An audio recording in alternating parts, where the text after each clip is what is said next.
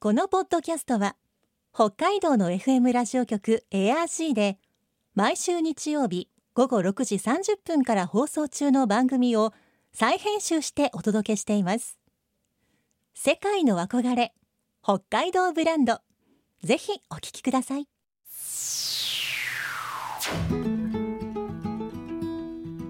今世界から注目される北海道。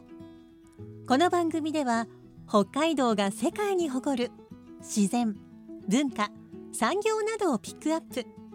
北海道の持つ魅力や可能性をゲストの方に伺います。お相手は鈴木舞です。今回のテーマはサロマ湖のアイスブーム。アイスブームとは、オホーツク海の流氷が湖に入らないように設置されているもので、日本語にすると氷を防ぐ包み、防氷堤です。ところが一般的な堤防とは全く違う画期的な構造となっています。今週と来週は網走開発建設部網走港湾事務所所長牧田芳美さんに、世界初となるサロマ湖のアイスブームについて伺います。今日のお話のポイント、鈴木舞のマイポイントは検索、カチカチ。世界の憧れ北海道ブランド。この番組はあなたの明日を新しく、北海道創価学会の提供でお送りします。今週と来週は網走開発建設部網走港湾事務所所長牧田芳美さんにリモートでお話を伺っていきます。牧田さん、よろしくお願いします。はい、よろしくお願いします。さあ、まずはサロマ湖について教えてほしいのですが、大きさや特徴など概要について教えてください。はい、あのサロマ湖はですね、面積ひゃくごじゅうにへいほうキロメートルで、琵琶湖霞ヶ浦についてですね、全国さんばんめの大きさの湖です。で、オホーツク海とはですね、あの長さ にじゅうはちキロメートル、幅ひゃくごじゅうからごひゃくメーターの砂州で隔てられています。で、サロマ湖にはですね、じゅうにキロ隔てて第一小口と第二小口のふたつのあの小口がありまして、そこからですね、まあ、あの湖の中に外海水が入っていくという海水交換を行うということと、あの漁船が、えー、湖内から外海へ出ていく重要な航路となっている役割を果たしています。はいはい、全国だいさんいということで、まずは大きいですよね。えーそして、えー、湖の口と書いて、はい、これ小口という、はいはいはい、これがにかしょあって、まあ、この部分が湖と海とつながっている部分ということですね。はいはい、まあ、サロマ湖といえば大きさもそうですが、この海とつながっているというところね、まず思い浮かべる方も多いんじゃないかなと思います。サロマ湖の海産物といえばどんなものがあるでしょうか？あの一番はホタテになります。うん、で、まあ、湖内ではですね、ホタテの種苗をですね、まあえー、と年間はちおくりゅう、まあ、はちおくまいですねを生産しておりまして、このうちろくおくごせんまいをですね外海に放流して、ごせんまんまいを湖内で養殖しています。残りいちおくまいをまあ他地域へ販売しています。うん、で、まあ、ホタテ以外あのホタ、えー、ホタテはですね、えー、と外海と湖内養殖を合わせて、えー、と全国の にじゅっパーセント を占める、まあ、年間じゅうまんとうを生産しています。うん、まあ、ホタテ以外ではですね、まあ、牡蠣と北海シマエビがあるんですけれども、まあ、北海シマエビにつきましては、あの全国の全土のですね、半分近いひゃくトンを水揚げしたこともあったんですけれども、まあ、現在は資源の回復が確認できないということで、よねんれんぞくで禁漁となっている状況です。はいはい、ホタテ、カキ、北海シマエビともう美味しそうな海産物が続きましたが、はい、ホタテの数、これ全国の にじゅっパーセント を占めるというこの多さにびっくりしました。あの全国っていうか北海道でですねよんじゅうまんトンなんです、うん、であとじゅうまんトンはですねあの青森で生産してまして、まあ、全体で全国でごじゅうまんトンありまして、まあ、そのうちの にじゅっパーセント ということでじゅうまんトンを生産しております、はあはい、改めて聞くとすごいスケールだなと思いました、はいえー、サロマ湖はオホーツク海につながっているということでオホーツク海といえば、まあ、流氷ですが今年はもう流氷は来ているのでしょうか。えっとですね、サロマ湖の小口にはですね、えっと、いちがつのにじゅうよっかに、えー、来ました、うんうんでまあ、現在その氷はですね、まあ、後ほど話しますアイスブームでですねしっかりと湖内の流入を抑えている状況です、はいはい、この今年は流氷はいかがでしょうか。早かったんでしょうか遅かったんでしょうか。そうですね、あの網走の着岸がですね例年よりふつかでですね昨年よりなのか遅いという、えー、情報は得ています、うんうんはい、改めまして、はい、アイスブームとはこれどういったものなんでしょうか。えー、っとですね、えー、っと流氷が来襲しますと、まあ、サロマ湖にある、えー、小口からですね湖内に流氷が入ってきます。で流氷がですねサロマ湖内に入るとホタテ養殖施設等にですね多大に被害が発生することから、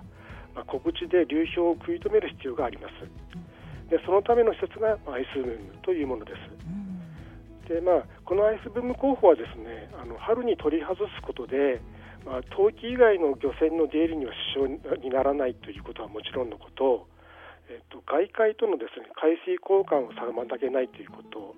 あとあの砂の移動によるですね地形の変形に対して影響を与えないということなどですね環境面に対しても優れた候補となっています。で、まあ、あのその大きさとか形なんですけれども、えー、第一小口のアイスブームはあの小口からですね約よんひゃくメーター港に湖に入った地点を中心にしてですね湖内側に半円を描くように設置されています、はい、で流氷を受け止めるのは、まあ、フロートと呼ばれる浮きをつけた特殊な繊維でできた直径じゅうさんセンチのロープなんですけれども、そのロープがですね、まあ、いっぽんの長さはひゃくさんじゅうからひゃくよんじゅうメーターございまして、まあ、全部でじゅうさんぼんあるので、えー、施設の全延長としましてはせんななひゃくろくじゅうメーターという、えー、ロープが張られてですね、まあ、流氷を止めるという構造になっております、うん、これ流氷を止めるというのがこのロープにじゃあこうネットのようなものを張ってということなんでしょうか。えっとですね、メインのロープの下にですね、はいあのまあ、ワイヤーでネットを作りまして、まあ、この部分につきましてはあの氷がですねあのロープを下をくぐって湖内に入ってしまうこともあるもんですから、うんうん、そのネットで、まあ、そのロープから下にをくぐる氷を止めるという役割を果たしています。うんあのちょっとこれこう台所シンクとかあとこう、えー、お風呂場の排水口なんかに、えー、こう水で流れた髪の毛とか野菜くずとかが排水口の中に流れていかないようにちょっと排水口に網をネットを張って水だけ通す、それのすごく大きなスケールみたいな感じでしょうか。そうですね、ロープだけでは氷がと、まあ、くぐってしまうということで、まあ、ネット状にしている部分もあるということです、はあ、これですねアイスブームというもの、はい、私画像であと動画で目にしたんですが、ええ、上から見るとすごいスケールだなと感じました。そうですね、先ほど言ったように、まあ、いっぽんひゃくさんじゅうからひゃくよんじゅうのロープが、うんまあ、じゅうさんぼん張られてですね、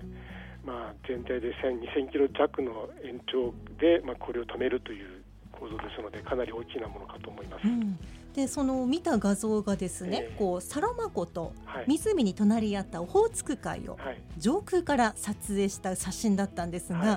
い、手前にサロマ湖があって、ええ、そしてその奥に流氷で真っ白に埋め尽くされたオホーツク海が見えていて、はいはい、でその白い流氷が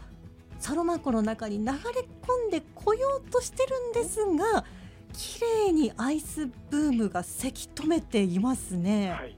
ちょっとこのせき止めた様子がこの半円の形がホタテ貝に見えなくもないんですが、そうですね、まあ、あの固定杭の間隔がひゃくじゅうメーターなもんですから、まあ、でロープがひゃくよんじゅうどで若干余裕を持ってますので、うん、その部分が広がるということで、まあ、ホタテのような形になっているかと思います。うん、面白いですね。これ多分狙ってこういう形になったというわけではないとは思うんですけど、流氷の流入する速度とかからですね、うん、まあ、最善な箇所に設置しているということです、はい、うん、それがくしくもこう名産であるホタテの形に似ているというのが面白いなと思いました、はいはい。サロマ湖にアイスブームを作ろうと考えた理由は何だったんでしょうか。えっとまあえー、近年ですね、あのサロマ湖内の結氷、まあ来ない凍るんですけれども、その凍る時期が若干遅くなってきてまして、うん、まあ、そのためにですね、湖内に流氷が流入してしまうということで被害がたびたび発生しています、はい。まあ、最大ではですね、あの昭和よんじゅうきゅうねんいちがつに厚さがじゅうメートルにも及ぶですね流氷が流氷群がですね湖内に流入して、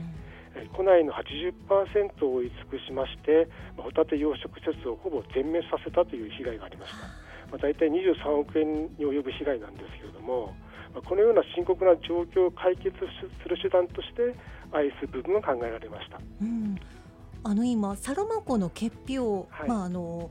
湖が凍る時期が遅くなったというお話がありましたが、はいはい、これはじゃあ遅くなるといろいろ問題があるということなんですか。そうですね、結氷していれば、えー、流氷は入ってこれないという状況です、うん、あの昭和よんじゅうきゅうねんの被害の以前はですね、あのじゅうにがつげじゅんには完全に凍っていたんですけれども、はい、よんじゅうきゅうねんにつきましては全く凍らなかったということで流氷が入ってきたと。でその後もですね被害は続くんですけれども、まあ、よんじゅうきゅうねんを境にその後だんだんあの凍る時期がですねいちがつとかにがつになってきてですね、まあ、流氷が入りやすくなっている状況になっています、うん、なるほど、はい、湖の水が凍っていたら、まあ、それが邪魔になって流氷も入ってこないけれど、なかなか湖が水が凍るのが遅くなってしまったから、これは何とかしなくちゃいけないということでアイスブームだったんですね、はい、ではアイスブームを作るのに工事の期間はどのくらいかかったんでしょうか。委員会を経て着工したのはですねへいせいろくねんになります。で本体部分のアイス部分完成したのがへいせいはちねん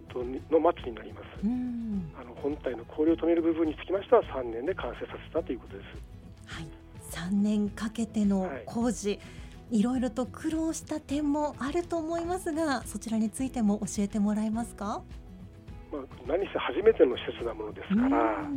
まあ、アイスブームのメインとなりますロープですね、ロープにつきましては先ほど言ったように、えー、じゅうにがつげじゅんに設置してしがつじょうじゅんに、まあ、外さなければならないということで、はい、まあ、それを外したものにつきましても陸上に上げてメンテナンスをしなければならないということで、うん、まあ、整備当初につきましてはその取り外しとか取り付けですね、それとあの陸上げの方法とかにつきましてはまだ手探りの状態だったものですから、まあ、その辺の試行錯誤の連続であったというふうに聞いております。うん、やはり初めてのことに挑戦するのってわからないことだらけですから、そうですね、はい、しかも海で外でやっていることですから、その時にももちろん季節の変化もあるでしょうし、こう海の上でいろいろ天候の変化なので大変なこともきっとあったんでしょうね。そうですね、あの流氷来る前にやらなければならないということと、まあ、流氷来る時期は波も荒いというか、はい、外界しけておりますので、えー、その影響もあると思います。はい、はい、そういった、えー、苦労も経て作られたアイスブームですが、はい、今まさにこの時期せき止めている最中かと思いますが、まあ、そういったことも含めてこう整備とかいろいろ日頃苦労されていることとか気をつけていることとか、そういった作業などはあるんでしょうか。えっとですね、あのアイスブーム自体が、えー、っと過去にさんかいほど切れてます。はい、でそういう時にその対応ですね、まあ、今切れたらどうしようっていうところですね。今まで切れてですね特に被害はなかったんですけれども、まあ、たまたま流氷がない時期に切れたということで船ですぐ行って、まあ、引き上げて、まあ、指のロープがにほんほどありますので指をつけたということで、それはたまたま流氷がなかったんですけれども、まあ、流氷が来てる時期に切れた場合にはあの流入を阻止できないということで、まあ、その辺は緊張感を持って見てます。はい、例えばこう切れちゃったところを確認するのってこう目視で監視されてるんですか、それともこうセンサーみたいなものがあるんでしょうか。目視です。あ、完全にもう人の目で、はいはい、そこはやっぱりじゃあこうどうなってるのか常にこう確認してということなんですね。そうです。はいはい、一回切れた原因を追求してですね、切れないようにまあ工夫していくということですね。はい、やはりそういう意味でもこう日々の点検や整備が大事なんですね。補修ですね。はい、補修整備大事です。はい。